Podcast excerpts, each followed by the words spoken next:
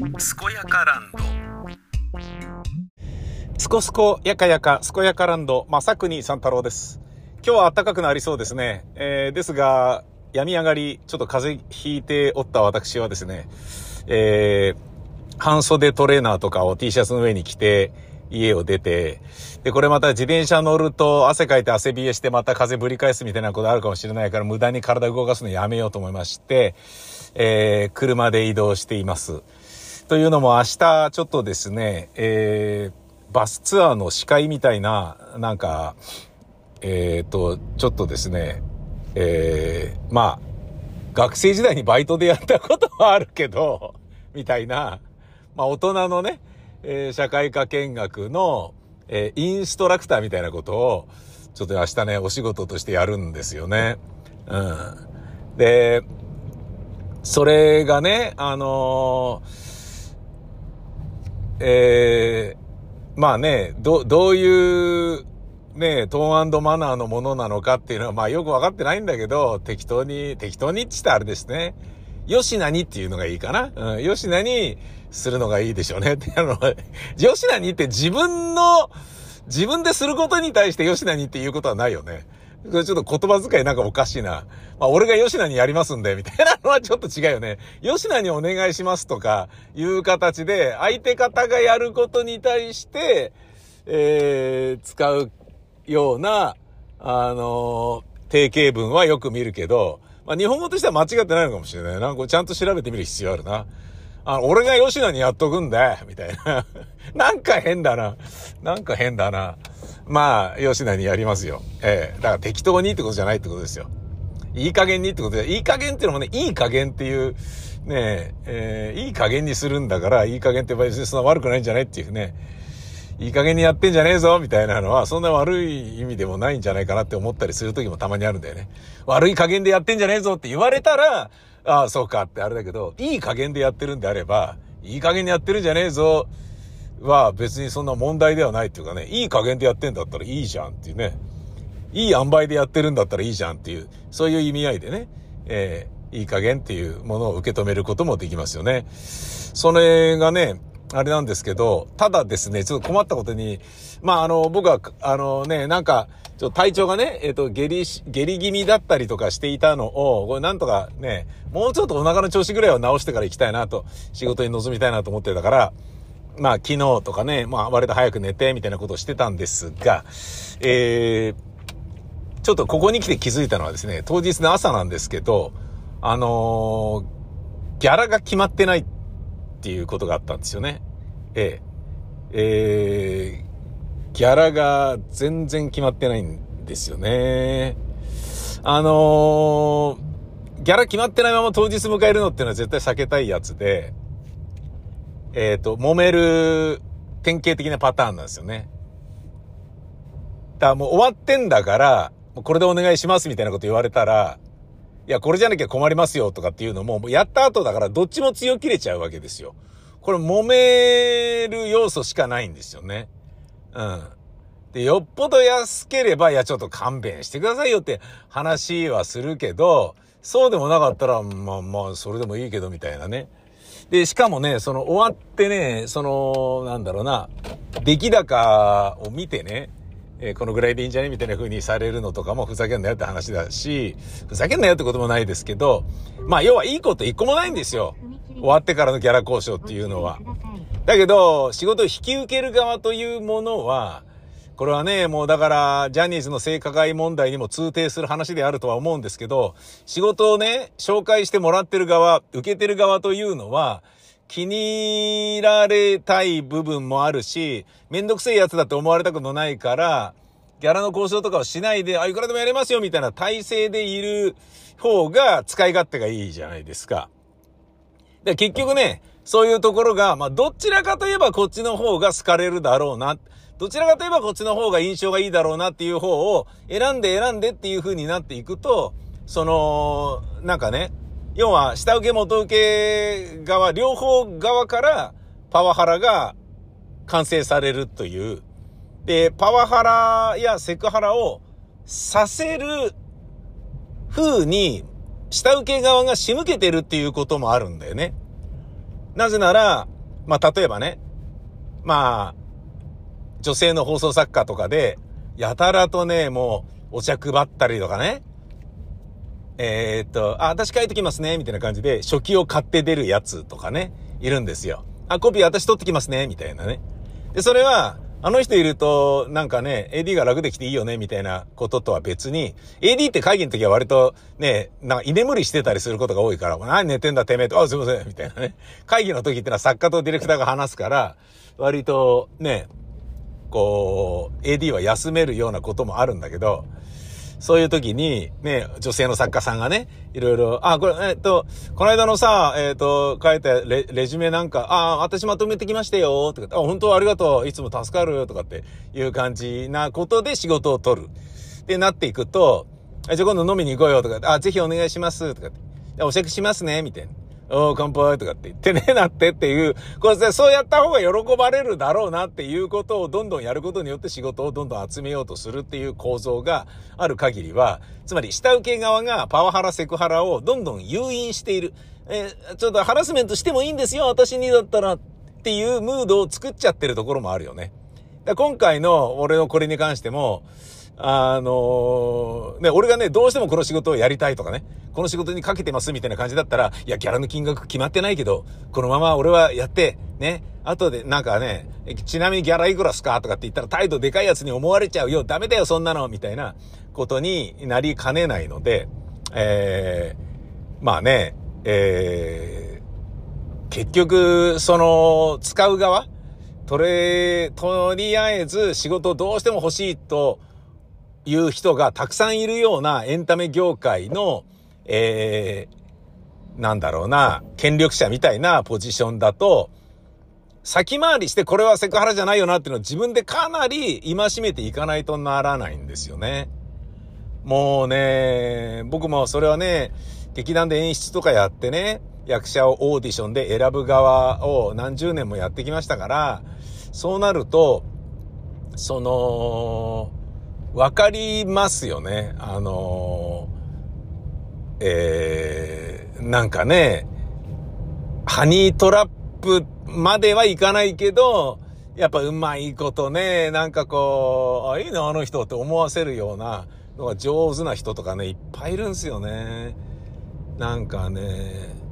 ああ、その、え、宮川さん、それなん、え、あ、それ私も持ってます、その万年筆。いいですよね、とかなんか言って、オーディションの最中に話しかけてくる女の人とかね。ええ。あ、そうだよね、とかって。俺やっぱアウローラ大好きなんだよね、とかって、私も大好きなんです、とかって言うと、覚えるじゃん、その人のこと。で、でも、そういう狡猾な人に限って、受付で受付の娘にすごい存在な態度をとってたりするので、オーディションの後にね、受付のね、えー、人たちに、こいつ、この人どうだった？この人どうだった？みたいな感じで、あ、この人ダメですとかこの人態度でかすぎます、アウトですとかって言って、あ、そうなんだ、つって。まずそれを省いてから審査に入るっていうね、えー、感じなんですよね。で、やっぱね、裏表がはっきりありすぎる人っていうのは、ね、まあ、演出家一人騙され、騙せればそれでね、えー、いいっていう甘い世界じゃねえぜっていうことはね、えー、教えてって差し上げないといけませんからね。まあ、とはいえ本当にね、あのー、いい人っていうのもたくさんいるので、オーディションはね、いろんなところでいろんな出会いがあっていいんですけど、ただ見てる側からしてみると、えー、やっぱね、もう普通の関係にはなれないんですよね。みんなでお花見行こうよとかっていうようなこと、な、飲み会やろうぜとかっていうのやったとしても、いや、演出家に誘われてるから断れないよな、みたいな感じになったり、うん、するんだよね。あとね、俺がね、お呼ばれで行った、えー、商業演劇の演出家をね、やった時に、えー、綺麗どころの女優さんとか、若い、えー、声優さんとか、あたくさん出てたんですよね。美しい人たちが。うん。有名人もいて。で、プロデューサーがいきなりですね、稽古場に現れて、え、今日ですね、この後、えー、よかったらみんなで、あのー、焼肉をご馳走しようと思います、とかって。え、ぜひ皆さん稽古の後、お時間ある方は参加してください、とかって言って、言う人がいたんですよね。ええ。で、そうなった時に、演出家だった僕は、女優たちからチラッチラッと俺にね、えー、目配せがあるんですよね。えー、っと、これは行かなきゃダメなやつ？どっち？つって。どっちで、ねえねえ、ど、どっち？とかって。行けっていう目線送るなら送ってくれたら行くけど、行っとかなくてもいいよって言うんであれば、行かないっていう目線を送ってくれるみたいな感じで、チラッチラッと演出家の俺を見るんだよね。うん。で、そこで俺がどういう態度を取ったかっていうと、えー、まあ、あの、僕はですね、ちょっとこのあの、芝居のね、えっ、と、美術打ち合わせがこの後ありますので、あの、いけないんですけれども、まあ、もし、あの、無理のない範囲で、えー、行ける人いらっしゃ、いたら、あの、ごちそうになってもいいんじゃないですかっていうことを補足するっていうね。で、これがね、いいのか悪いのかわかんないよな。もう。うん。だからなんかこうさ、お前ら行けよって言ってるように聞こえがちでもあるじゃないですか。ねえで、そのプロデューサーは、俺が、演出家としての俺が美術打ち合わせがあることを分かった上で、そういう飲み会を設定してるわけですよ。つまり俺が来ないから設定してるわけですよ。俺が来ちゃうと、稽古場でいつも一緒な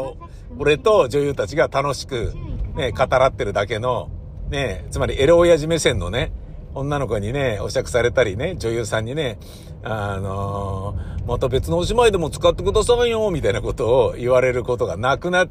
るから、面白い飲み会ではないわけですよ。そんなのに金出したくないわけですよ。エロプロデューサーは。だから、えー、ね、俺がいけないんだけど、俺はいけないんですけどっていう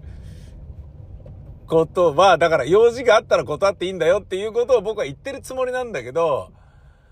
やっぱりそれじゃあ行った方がいいのかなっていうね、感じになるよね。ちょっとそれがね、女優たちを突き放しちゃったみたいでね、申し訳ないなと思うんですよね。そこに出演していたね、ものすごい美しくって、肉感的な、おっとりした人だったかな。なんか、ね、あの、プロデューサーの一人にお持ち帰りされてたような、えー、お話を聞きましたね、その後ね。それが本当かどうかはわからないけど、まあね、ラブホテルから二人で出てきたところを、共演者に見られてたらそりゃ、そうなんだろうなっていう気はするけどさ。うん。でもだから要はそれもね、その、自分でね、良しとしてそういうことをやっているのであれば、うん。まあそれも仕事の一つかなっていうことでやってるのであれば、うーんっていう話だよね。俺はそういうね、なんか、仕事振ってやるからおっぱい触らしてみたいなのは絶対ありえないんですけど、逆にね、その、そういうものだからこそ触られ、触りたくないというかね。だから逆にね、あのーなんだろうな、自分がやってきた仕事と全然関係ないところで知り合った、あの、僕のことをね、元より何の予備知識もなく、印象ゼロで知り合った人と仲良くなった時の方が嬉しいんですよね。純粋に自分という人間が評価されてるっていうことがはっきりわかるから。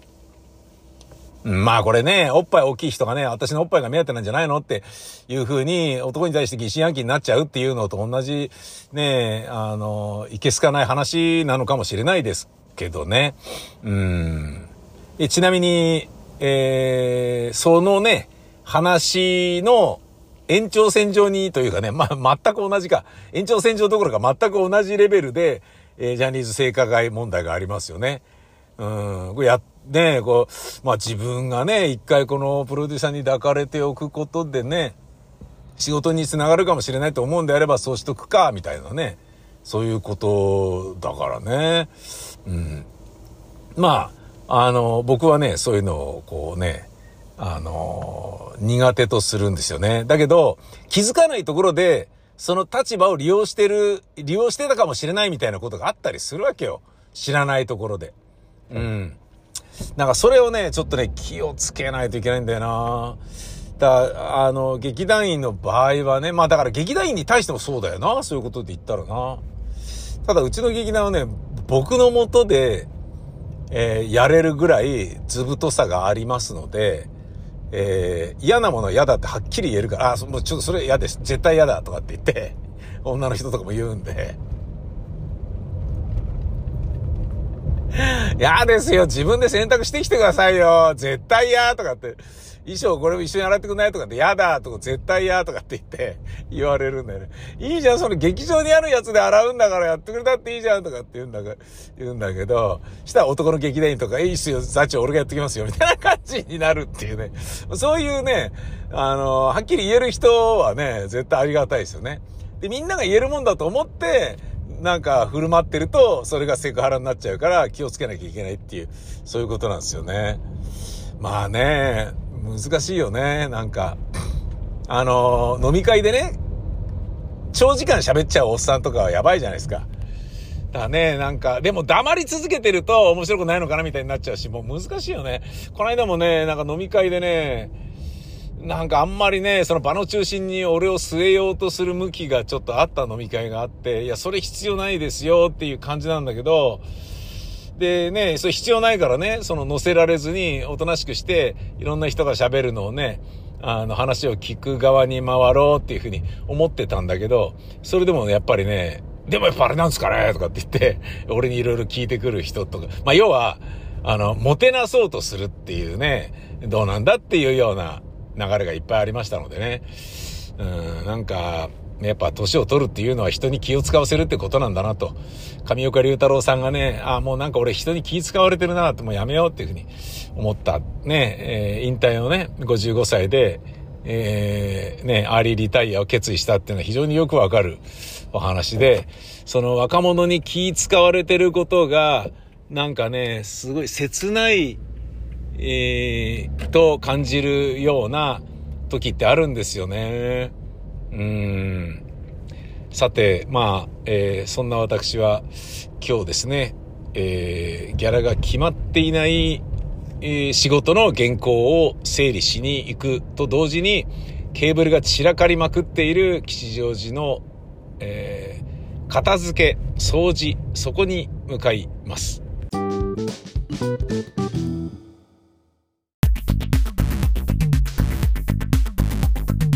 音声コンテンツ「正国三太郎健やかエンパシー」では皆様からの指令を募集しています。あそこに行ってあれをしてこいよ。地元の自慢のあのお店を紹介するわ。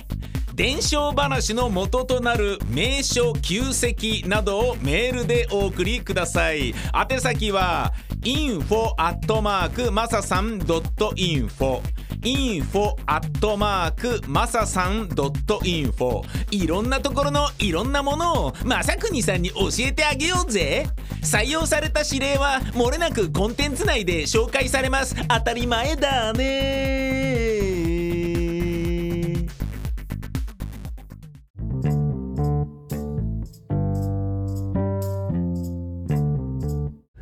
いやもうなんかダメだ。えー、吉祥寺はですね、お祭りでうるさくてしょうがないので、もう仕事切り上げて今日は引き返すことにしました。引き返す？上がることにしましたね。もうね、いや、だから駅の結構近くだからしょうがねえって言やしょうがないんですよ。で、人がね、ここに来る分には楽でいいと思いますよ。もちろん。駅から近いからね。ヨドバシカメラの裏あたりにあるわけだから。だけれども、俺の場合は家から来るっつったら駅関係ないんで、駅の近くであることはどちらかというとうざいわけですよね。特に今日のように、週末ってやつは。浮かれてやがるんで、街にいる連中がみんなね、えー、手繋いでるカップルとかね、なんかもうね、ミニスカートでなんだかこう、な、お前で、もうなんなんだよみたいな。その内ももちょっとだけでもいいから触らせてごらんよ、みたいな。いや、言わないですけど、そんなこと。えー、っていうね、もう、完璧なるおしゃれをしてきているね、えー、女性と、それをエスコートしているね、ナウなヤングな奴らとかね、なんか、どうなんだよと。あとは家族連れもね、祭りだから賑わって盛り上がってますよ。で、駅の近くにお寺がいっぱいあって、まあ、八幡神社っていうところは今もね、交差点過ぎましたけど、ごっちゃごちゃ。えー、もうひしめいてる感じ。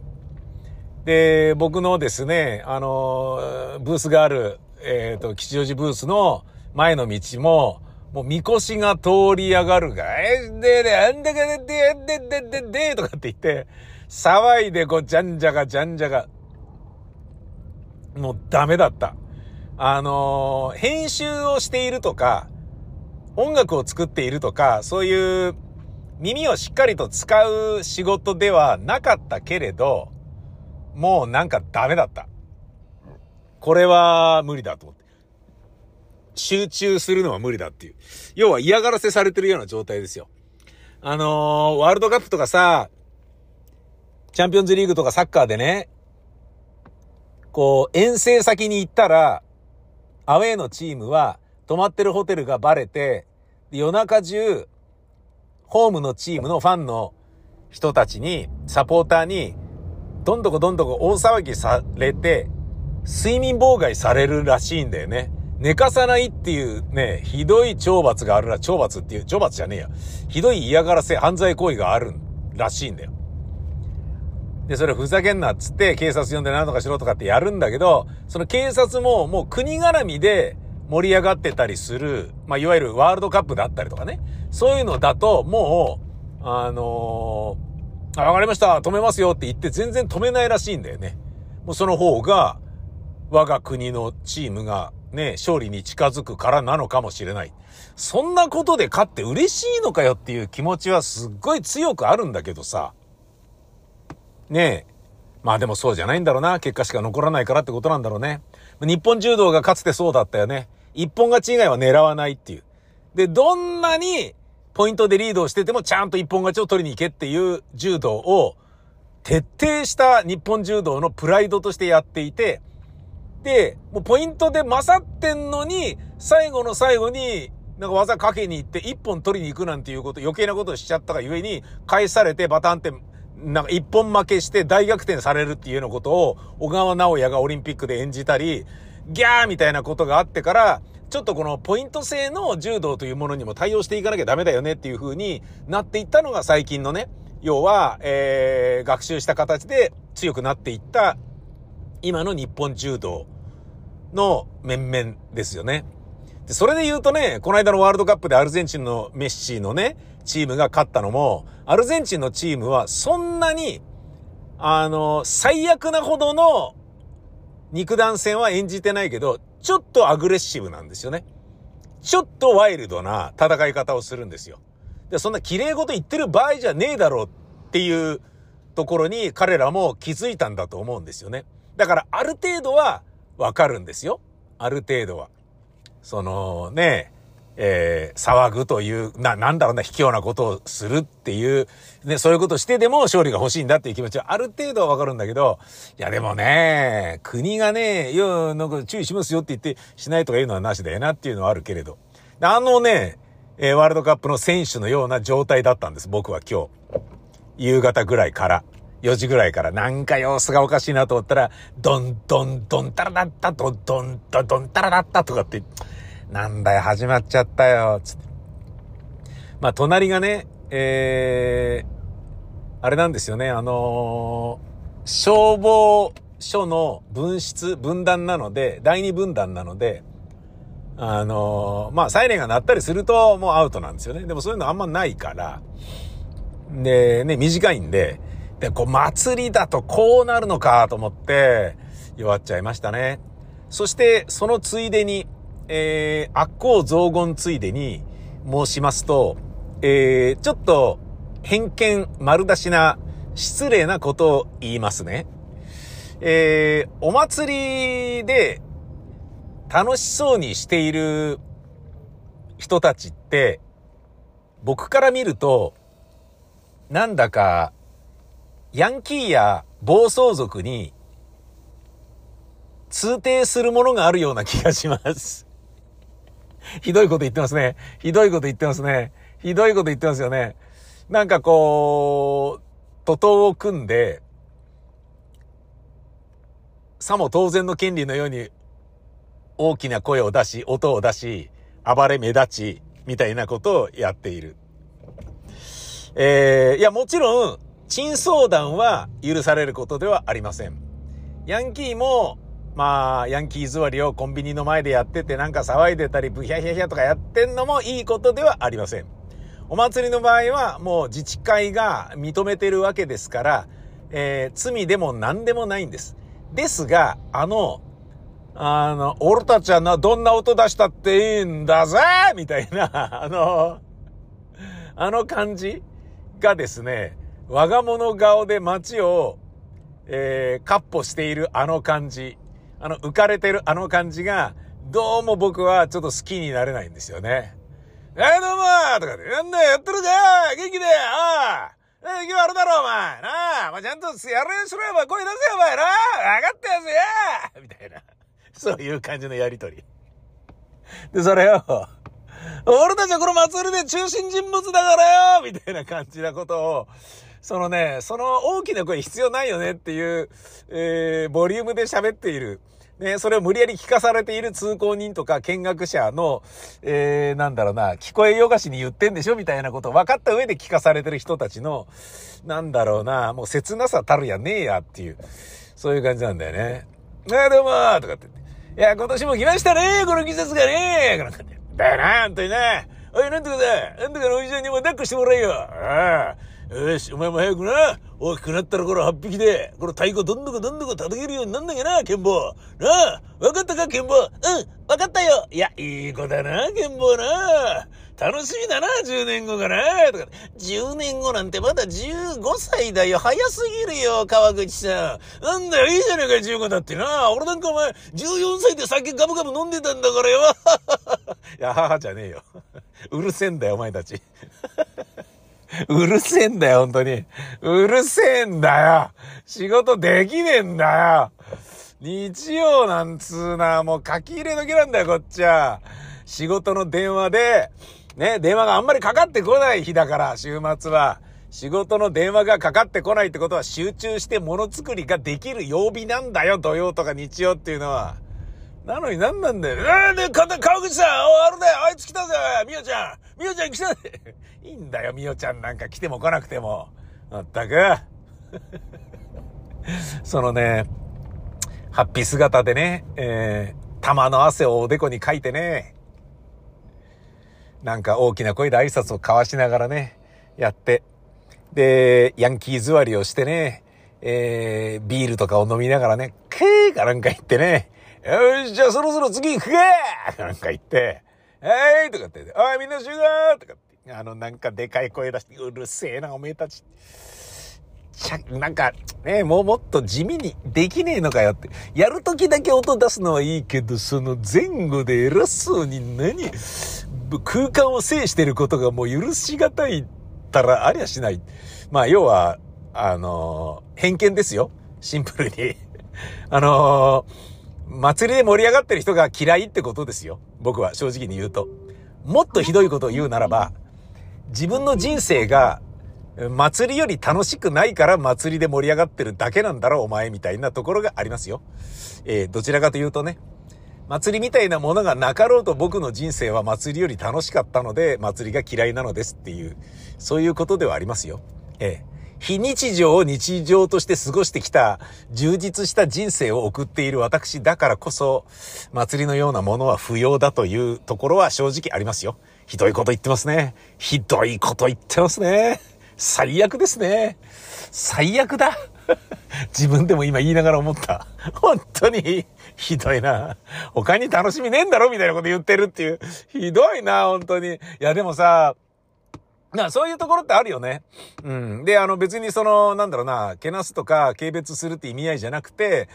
地方の方とかに非日常を味わえるものであり、で、それを生きがいにして日々の生活が、えー、成り立つみたいなことだから、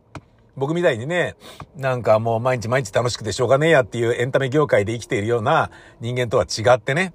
えー、その年に一度の祭りで大盛り上がりするために、で、それをね、楽しみにしているがゆえに、そこでどれだけ自分が目立てるかとかね、今年の福男になりたいとかね、そういうことにね、こう、言うを邁進する努力があるからこそ、日常的な農業のお仕事であったりとか、ね、酪農のお仕事であったりとか、いろんなことがまあ、こうできるよね。っていうことなので、日本経済をね、あの、下支えしてくださってる部分には変わりはないわけで、まあ、第三次産業のね、俺からしてみたらね、あの、ぜひお祭りでね、楽しんでくださいっていうところあるんですよ。ぶっちゃけね。地方都市では特に。だけど、武蔵野敷地上寺。そんなに田舎じゃないどころか、23区ではないけれど、東京都で最も税金が高い場所ですよ。武蔵野市って。知ってます？そこでお祭りなくても楽しいことがたくさんあるじゃないかと。なんでそんなになんかこうね、川口さんとかね、ポニーテールのみおちゃんとかにね、なんかこう、ね大声で話されてるのを聞かせられなきゃいけないんだっていう気持ちが俺の中にあるわけですよ。ええー、まあ要は、あんまり祭りっていうのは、そんなに好きではないなってていうところがありますね。じゃあ俺祭り行ったことないのかっていうと、そういうわけではありません。麻布十番祭りはもう10年以上行きました。毎年行ってました。仕事で。はい。鳥で豪州さんとして。で、ウピピピって言ってくださいとか言われて、ウピピピーとか言って、言ってましたね。えー、麻布十番祭りでね。えーそれはね、サントリーサタデーウェイティングバーアバンティというラジオ番組を東京 FM をキーステーションにした全国ネットのサントリーさんの一社提供の番組があったんです。で、そこの登場人物として僕は、えー、砦豪州という役を演じており、その砦さんも祭りには来るよみたいな感じで、ね、あれが砦さんだよって、あ、砦さんとかって。もうだからね、普段はね、あの、ラジオの登場人物に会えるってことあんまりないんだけど、その祭りに行くと、砦さんにも会えるとか、ね、ジェイクにも会える。ね、紳士にも会える、スタンにも会えるとかね。で、うちの劇団員の大津とかも、あ、大津さんとかって言ってね、サインしてくださいとかって言われたりとかね、してましたね。僕はね、鳥で合衆ってサインをして、ウピピとか書いたりしてましたね。はい。で、それを言ってたのは毎年言ってましたね。めちゃめちゃ大変でした。くそ暑かったですね。で、紳士というのは、えー、まあ、ダン深夜さんがやってたんですけど、ダンさんはもう、くそ暑いから俺やだよとかって行かねえよとかって言って、全然サービス精神があんまりない。めんどくせえよだって、もうすげえ暑いだけなんだもんとかって言って、まあ、そりゃそうだよなと思って、そりゃそうだよなと思ったけどね。うん。その後ね、ダンさんはどうされたんですかね。うん。ね、アマンティ終わった後ね、なんとか飲み会のお誘いもあったんだけど、行けずにおって、ダンサー飲み会もうちょっと行っときゃよかったなと思ったんだけど、やっぱね、番組終わった後っていうのは新しい番組始めてるから、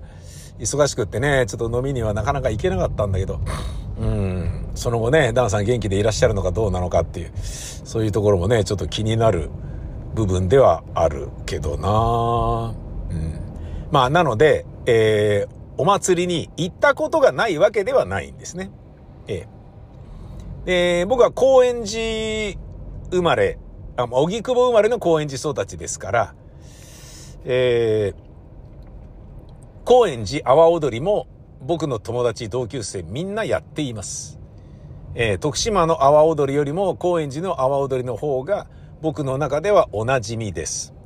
そんな阿波踊り、えー、まあね、有名になりましたね。あの、高円寺阿波踊りはね、で、まあ、便乗するかのように、阿佐ヶ谷のね、七夕祭りっていうのもね、どんどんどんどん、こう、人気になっていったりして、